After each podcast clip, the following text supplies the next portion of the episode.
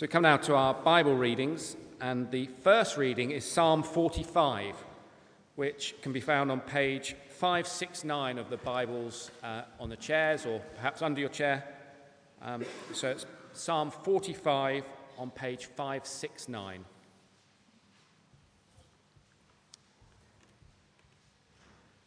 My heart is stirred by a noble theme as I recite my verses for the King. My tongue is the pen of a skilful writer. You are the most excellent of men, and your lips have been anointed with grace, since God has blessed you forever. Gird your sword upon your side, O mighty one. Clothe yourself with splendor and majesty. In your majesty, ride forth victoriously on behalf of truth, humility, and righteousness. Let your right hand display awesome deeds. Let your sharp arrows pierce the hearts of the king's enemies. Let the nations fall beneath your feet. Your throne, O God, will last for ever and ever. A scepter of justice will be the scepter of your kingdom. You love righteousness and hate wickedness. Therefore, God, your God, has set you above com- your companions by anointing you with the oil of joy. All your robes are fragrant with myrrh and aloes and cassia. From palaces adorned with ivory, the music of the strings makes you glad. Daughters of kings are among your honored women. At your right hand is the royal bride in gold of Ophir. Listen, O daughter, consider and give ear. Forget your people and your father's house. The king is enthralled by your beauty. Honor him, for he is your Lord. The daughter of Tyre will come with a gift. Men of wealth will seek your favor. All glorious is the princess within her chamber. Her gown is interwoven with gold. In embroidered garments she is led to the king. Her virgin companions follow her and are brought to you. They are led in with joy and gladness. They enter the palace of the king. Your sons will take the place of your fathers. You will make them princes throughout the land. I will perpetuate your memory through all generations. Therefore, the nations will praise you forever and ever. And the second reading is from uh, John's Gospel, chapter 3, and that can be found on page 1065.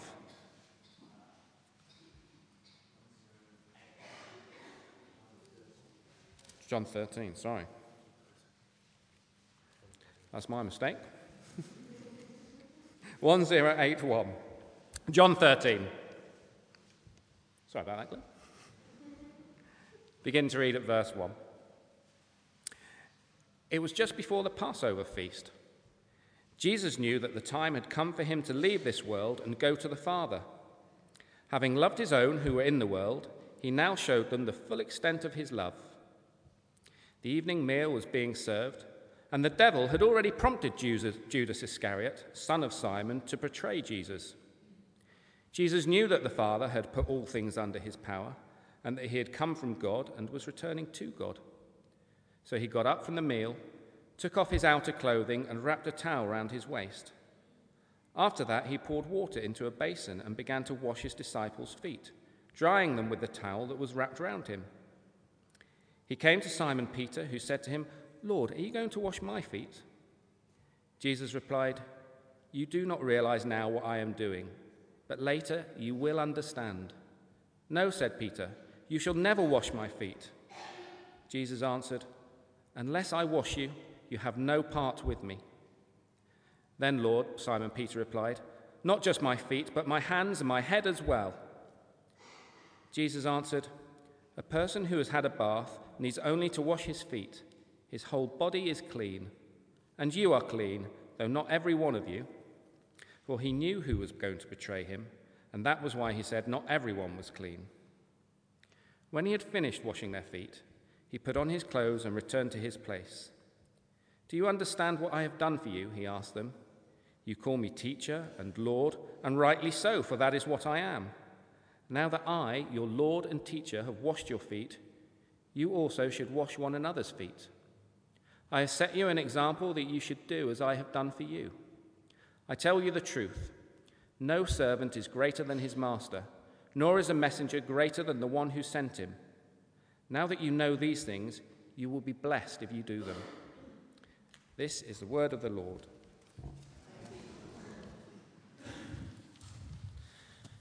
Great. Do you want to keep that open in front of you? We'll think of that uh, fascinating story, uh, John chapter 13, the washing of the disciples' feet. And would you mind if I just said a short prayer that uh, God would really speak to us and we would know clearly what He has to say to us this morning? Let me pray for us. Father, we need your help. Please show us Jesus. Help us to see him clearly so that in his face we know what you are truly like and what we are truly like. We pray in Jesus' name. Amen. What does it look like when God shows up? That was the name of a sermon I gave in Eastbourne uh, a couple of years ago, and I told the church that that's what I was going to be preaching on. What does it look like when God shows up?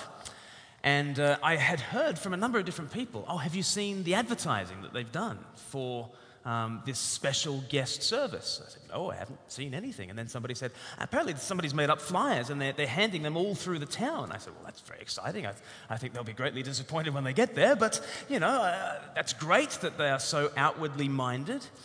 And so there was this real buzz about the sermon. What does it look like when God shows up? And then I saw what people were talking about when I arrived at church. There was a massive sign outside the service and it said, What does it look like when God shows up? And there was a big picture of me right next to that. just, what a tremendous disappointment that was for people. and what I was preaching on was there's this famous letter that Paul, the Apostle Paul, writes to a church uh, in Corinth. And as he opens up that letter, he says, Do you want to know what God's power and wisdom looked like? God's power and God's wisdom looked like Jesus dying on a cross. What does it look like when God shows up? You know what it looks like when God shows up? It looks like a bleeding victim with his arms wide open to the world. That's an interesting picture of God, don't you think? It was interesting when we had the, the actions. I noticed that Chris receded into the background when the action song came. I, you know, he, he told me after the interview, introduce Helen. She will do the action songs. Uh, clearly, Helen, Helen has the gift of action songs, and Chris, maybe not so much. I don't know. But uh, do, do you remember singing the song, Our God is a Great Big God? Isn't that interesting? Great Big God. Oh, how do we think about the greatness of God? Actually, if you're thinking biblically about the greatness of God, what you actually picture is a bleeding sacrifice on the cross with his arms wide open to the world, bleeding his own heart's blood even for his enemies. Is that what you thought of when you thought of God? When you picture God, is that what you bring to mind? Jesus shows us a radically different God, a God that we could never dream up by ourselves, but a God that when we understand what He's like, He changes everything, absolutely everything. Throughout this long weekend, we've been thinking about John's gospel, which begins by introducing Jesus as the Word of God. That means He is the explanation of God, He is what God looks like. And as we come to this passage in John chapter 13, it's fascinating. At the very end of chapter 12 and at the very beginning of chapter 14, Jesus says, I am what God looks like. Fascinating. So, John chapter 12, verse 45, if you see at the bottom of page 1080, little number 45 refers to verse 45.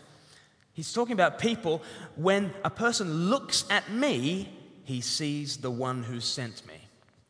That's quite a claim, isn't it? Jesus, Jesus is the sent one of God, the Son of God. And he says, if you see him, you are seeing the Father. To look at Jesus is to see God. It's quite a claim, isn't it? If I said to you, you know what God looks like? Just keep looking here. That's ridiculous. That's why you laughed at the beginning of the sermon, right? What does it look like when God shows up? Me. That's a ridiculous thing for me to say. But that's the constant witness of Jesus. That's what he's always saying. If you want to, if you want to know God, look at me. He says it at the end of John chapter 12. He says it at the beginning of John chapter 14. John chapter 14, verse 9 on page 1082. Jesus says to Philip, who's been following him for three years now, he says, Don't you know me, Philip, even if after I've been among you such a long time, anyone who has seen me has seen the Father. To look at Jesus is to see God, okay? And Jesus is really clear about that. He's ended chapter 12 by saying it, he begins chapter 14 by saying it. So, what does he do in chapter 13? With all eyes on Jesus, what does Jesus do to reveal the nature of God? It's stunning, isn't it? Look at verse 3 of chapter 13. John 13, verse 3. Jesus knew that the Father had put all things under his power and that he had come from God and was returning to God. So he got up from the meal, took off his outer clothing, and wrapped a towel round his waist. After that, he poured water into a basin and began to wash his disciples' feet, drying them with the towel that was wrapped around him. Amazing. Verse 3 tells us who is Jesus. Okay, he's the Son of the Father, full of the Holy Spirit. He was there before the world began with his Father and with the Holy Spirit. He is the eternal Son of God. And all things have been placed in his hands. He is the heir of the cosmos. Everything is entrusted to Jesus. He is the revelation of God. He is what God looks like. And then verse 4 says, So he got up from the meal and washed their feet. Doesn't that word so blow your mind? It's not the word you would expect to begin verse 4, isn't it? If you were the eternal Son of God with all power and authority at your disposal, what would you do with that power? What would you do? Would you, would you get up from your place of honor? Would you take off your robe, the clothing of a king? Would you put on a towel, the clothing of a servant? Would you do the job of the lowest slave? Is that what you would do with all your omnipotent power and wisdom and authority? Is that what you would do? No chance. If you had the power that Jesus had, you would lie back on a sun lounger and you would click your fingers and you, you would get someone to bring you a cocktail by the pool. Isn't that what you would do? That is not what Jesus does. And that is not what reveals God. You know what reveals God? Stooping, serving, sacrificing, suffering, dying, even for enemies. That's what reveals the true and living God. That's surprising, isn't it? Jesus knew that everything had been placed into his hands, that he'd come from God, and he was returning to God, so he gets up and he serves. And, and he does the job that the lowest slave in the household would do. Seems like somebody had forgotten their Middle Eastern manners at this meal on this night. It was usual for people to have their feet washed in this kind of way. Nobody's done it. Never mind. The Son of God will do it. And do you notice how, how John, who's writing this, he was there. He had his feet washed by Jesus that night. And he remembers every detail. There's, there's some lovely details in here. Do, do you notice in verse 5, he mentions about Jesus poured the water into a basin and began to wash his disciples' feet. And he even adds the detail, drying them with the towel. Like that doesn't add anything to the gospel. It's just, it's just something, John was just there and he remembered it. He remembered the way that Jesus, with a towel, patted dry all these naked feet. And then, do you notice in verse 12, when he had finished washing their feet, he put on his clothes and returned to his place. There's, there are all these details there because John is just, he's carried back in his memory to that night. Remember when God stooped at your feet? Do you remember that time? Do you remember when God took on the clothing of a slave? Do you remember that time? Do you remember when he handled your naked, dirty, filthy feet? Do you remember that time when God did that? And then God patted dry your wet feet? Those details are amazing. I've, I've, been thinking about these details actually all week as I've been, I've been thinking about this passage. And I want to know more. John's given us some details, but I want to know like, like, did Jesus kind of, did he kneel at each foot? And then did he kind of get up and then go to the next foot? Is that, is that what he did? So that he knelt at each person? Or did he just kind of shuffle? That's kind of what I do because I'm lazy. I just sort of shuffle around. Right? I look stupid, don't I? Do I look stupid?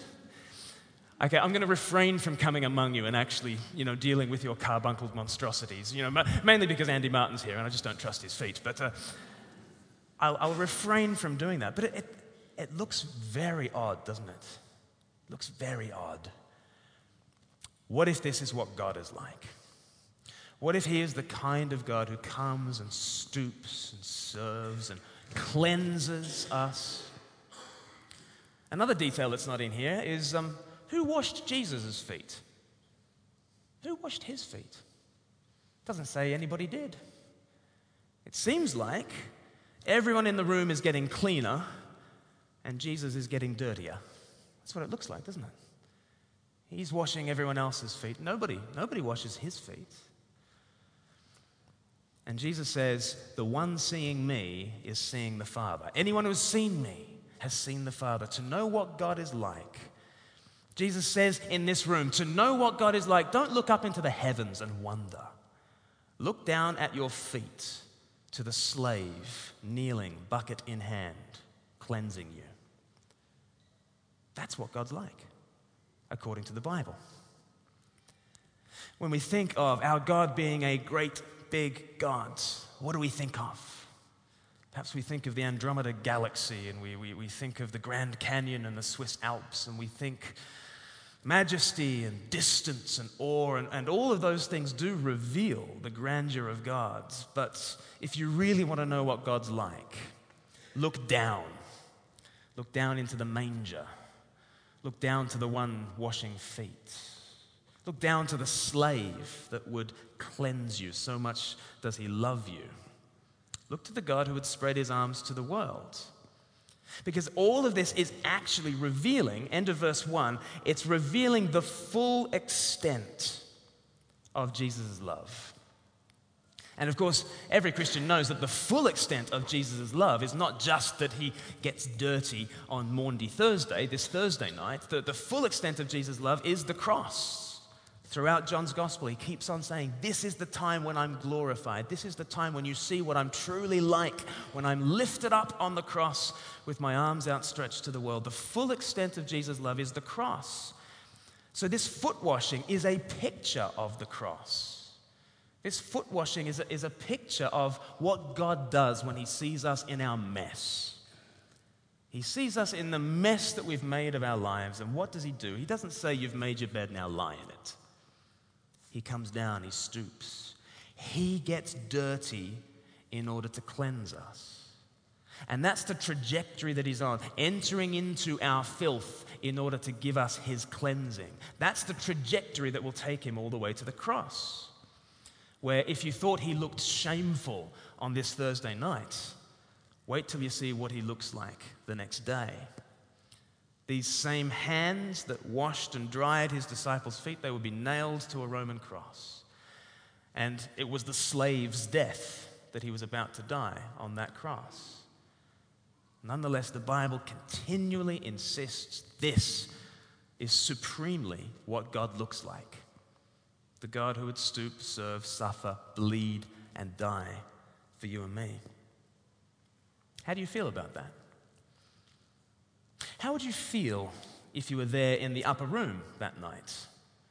I think actually Peter kind of is the spokesperson for how all of us would feel if we were there on that night. Do you see what he says in verse 6? Jesus came to Simon Peter, who said to him, Lord, are you going to wash my feet? Jesus replied, You do not realize now what I am doing, but later you will understand. No, said Peter, you shall never wash my feet. I understand Peter's response. Uh, I was once in India and staying with a very respectable family. I was actually staying with the, sort of the, the equivalent of a lord. He was called a nawab, uh, the equivalent of a maharaja, or in this country, a lord. And uh, uh, the, the thing to do was to have a pedicure. That's what they, they offered their guests. And uh, they said, you know, when do you want to have your pedicure? I said, how's never? Is never good for you? don't want anyone poking around my feet. I, don't, I, I just didn't want that. And I caused real friction because I absolutely refused to sit over another human being as they handled my dirty feet. I just, I just didn't. I just didn't want that. And it caused such a stir. Um, but I held to my guns, and maybe I shouldn't have. Maybe I should have submitted and got the pedicure. But I just, I understand Peter's response. It's an awkward thing, isn't it? How much more awkward would it have been if my host, this Nawab, had offered to give me a pedicure? How, how much more awkward would it be if he had knelt at my stinking feet? Well, how much more incredible is it that the God of heaven does that? And there is Peter, and he says, Lord, you, you'll, you'll never wash my feet. Why are you doing this? And you know, Jesus could very well respond to Peter, just say to Peter what he says throughout John's gospel I'm just doing what God does. This is, this is my nature. This is what God's like, Peter. Get used to it. But what Jesus says here is, unless I wash you, you have no part with me. See, he's putting his finger on the fact of our uncleanness. You see, there, there is a God who is a great lover of our souls, and this God tells the ultimate love story, and, and we are meant to live within this love story, and, and that's, that's beautiful. But you and I, we're not very lovely. You and I, we spurn God's love, we turn from it, and we twist love. You know, I, I might love you if you're particularly lovely and if I'm feeling in the mood that day. But if I'm not, I will withhold my love. Or I will just love you for the sake of how you make me feel. Or I will, I will just say that I love you, but really it's only just niceties that I'm giving to you. There's all sorts of ways in which I twist love and pervert love. And isn't it astonishing that the people we love most in life are also the people we hurt the most? Isn't that extraordinary? The people I say I love the most are the people I stick the knife into the deepest. Isn't that extraordinary? And they do the same to me. We're, we're just, we're messy. We're unclean. You see, Jesus is saying that here, this, this kind of foot washing, it's, it's just a symbol of the cleansing that all of us need because we're all unclean. Have you ever felt unclean on the inside? A friend of mine uh, was counseling a guy who'd made some terrible decisions with his life, and, and uh, this, this guy had just ruined his business, ruined his marriage, ruined his family. And he said to my friend at one stage, I wish I could take my whole life, bundle it up in a big washing machine, and put it on the hottest wash until all the grit and the grime is gone. Have you ever wanted that? Have you ever wanted the true cleansing on the inside? Have you ever wanted a power shower on the inside. This is what Jesus offers. We've already had verses from one of John's letters that comes later in the New Testament. We've already said these verses today that if we confess our sins, God is faithful and just to forgive us our sins and purify us from all unrighteousness. That is the offer that Jesus comes to bring. Earlier in that same letter, it says that the blood of Jesus cleanses us from all sins. Because this is the offer. The offer is the lover of your soul, the King of heaven, has come down to take your uncleanness and to give you his cleanness. Because that's what love does. If I love you properly, if I love you truly, and you are in trouble, then I will say, Your trouble will be my trouble. Your pain will be my pain. Your plight will be my plight. Your debts will be my debt. Your filth will be my filth. I'll join you. I'll shoulder it with you. And what does Jesus do? He comes down to you and me, and we are unclean, unlovely, unworthy. And Jesus says, Let me take that uncleanness on myself. And this is why he goes to the cross. On the cross, he becomes an unclean thing. He dies outside the city on a, on, a, on a rubbish dump. He dies in an unclean place because he joins us where you and I are naturally. You and I naturally spurn love. You and I naturally live in a dark place, an unclean place. And Jesus says, Let me take that myself. He goes to that cross. And those same hands that washed the feet on the Thursday night, they bleed blood on the Friday. And the blood of Jesus purifies us from all sin. He takes our uncleanness so we can have His cleanness. He takes our darkness so we can have His light. He takes our sin so we can have His salvation.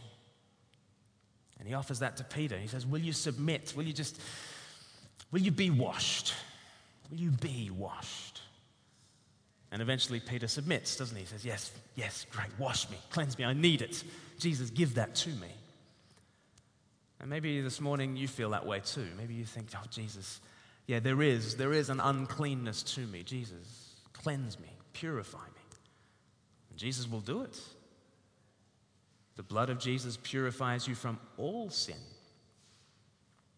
And then Jesus, in verse 12, he gets back to the top of the table and he says in verse 12, Do you understand what I have done for you? Well, do you? Do you understand what Jesus has done for you? Do you understand that the, the Son of God, the King of heaven, has come down, dirtied himself for you in order to cleanse you? Do you understand what he's done for you? If you understand that, then Verse 13, you call me teacher and Lord, and rightly so, for that is what I am. Now that I, your Lord and teacher, have washed your feet, you also should wash one another's feet. Isn't that interesting? Jesus doesn't say, Now that I've washed your feet, you can wash my feet. Come on. It's interesting. That's what you would say. If, if, if you had been gracious enough to be the king of heaven coming down and washing other people's feet, you would, if, if you'd managed to be that grace filled, you would then probably say, Now come on, come on, I went first, now it's your turn. Do you notice Jesus doesn't do that? He doesn't say, I've washed you, now you wash me. What does he say? I've washed you, now you pass it on. Now you wash one another. That's what he goes on to say. Verse uh, 15 I've set you an example that you should do as I've done for you. Pass it on, wash one another's feet. I tell you the truth no servant is greater than his master, nor is a messenger greater than the one who sent him. Now that you know these things, you'll be blessed if you do them. It's fascinating. Jesus sort of comes from heaven, bringing the, the cleansing of heaven. He dirties himself to cleanse us. He serves us in sacrificial love. And then he doesn't say, Pay me back. He says, Pay it forwards because this is the blessed life. This is the happy life. And we struggle to believe Jesus, don't we? We, we tend to think the happy life is, I will keep myself to myself and I'll try to stay on the sun lounger and I'll try to get somebody to serve me the cocktail, and that's, that's the blessed life, isn't it? To keep myself to myself? Jesus says, No. The blessed life is God's life. And what is God's life? God's life is serving and stooping and suffering for the sake of another. That's God's life, and that's the happy life. So now that if you've received the love of Jesus, what are you meant to do with it? Well, don't keep it to yourself pass it on. This is what church life is all about. Church life is we are the place where we receive the love of Jesus and we pass it on to one another. And actually, the call to come to Christ is actually a call to come into church life, to experience the love of Jesus, and then to flow out into the world with the same love of Christ. That's, that's what the, the blessed life is all about. And I wonder if you want to live it. If you're a member of St. Stephen's here, I hope you're saying, Yes, this is the good life. This is the good life. Being cleansed by Jesus and then serving the world. This is the good life. Uh, but I, I, hope if you're not perhaps a member here or you're just a guest, I hope you're starting to think, this is amazing. This, this looks like the blessed life. If this is true, then yeah, this must be what God is like. If this is true, then yeah, perhaps I do need cleansing. And if this is true, then maybe my life should be about receiving God's love and passing it on. Maybe that's what my life should be. And if you're starting to think in those terms, well, bad luck, you're becoming a Christian. That's just kind of how it happens. Here's how you become a Christian it's very simple. You, you look at Jesus here and you think, he must be God. And, and, and once you think that, bad luck, you're a Christian. That's, it's, it's, it's happened to you, right? You look here and you think, he must be God, right? Our God is a great big God. Well, he shows how great and big he is by dying for me on the cross. This must be God, okay? And as you start to see this Jesus as Lord, as God, you also start to realize in yourself, yeah, there's uncleanness to me, and I, I, need, I need Jesus to deal with that. And you need to submit to that the way that Peter did. You know, Peter had to submit to Jesus cleansing him. And you need to submit to Jesus getting his hands on you and cleansing you. You'll need to submit to that. Admit that you're wrong and submit to Jesus coming into your life, not just as God in the abstract, but coming into your life as your God. And then Jesus will lead you on the blessed life, the happy life. You know what the happy life is? Passing it on, receiving the love of heaven and passing it on to the world. Do you want that for yourself? You can have it. You can have it this morning. I'm just going to say a short prayer now, and it's just a way of responding to the love of Jesus. And if you have at all looked at Jesus and thought to yourself, you're the one, you're it, you must be Lord. If you've looked to Jesus at all and you've thought that, I would love you to respond to him this morning. And uh, I'll just offer some words. The words are not magic, but they're the sort of thing that you might want to start saying to Jesus. Should we all just bow our heads? Let's bow our heads. And let me pray for us. You can echo this silently in your heart if it's true for you. Lord Jesus, you are an amazing God. You have stooped and served and loved me. Thank you.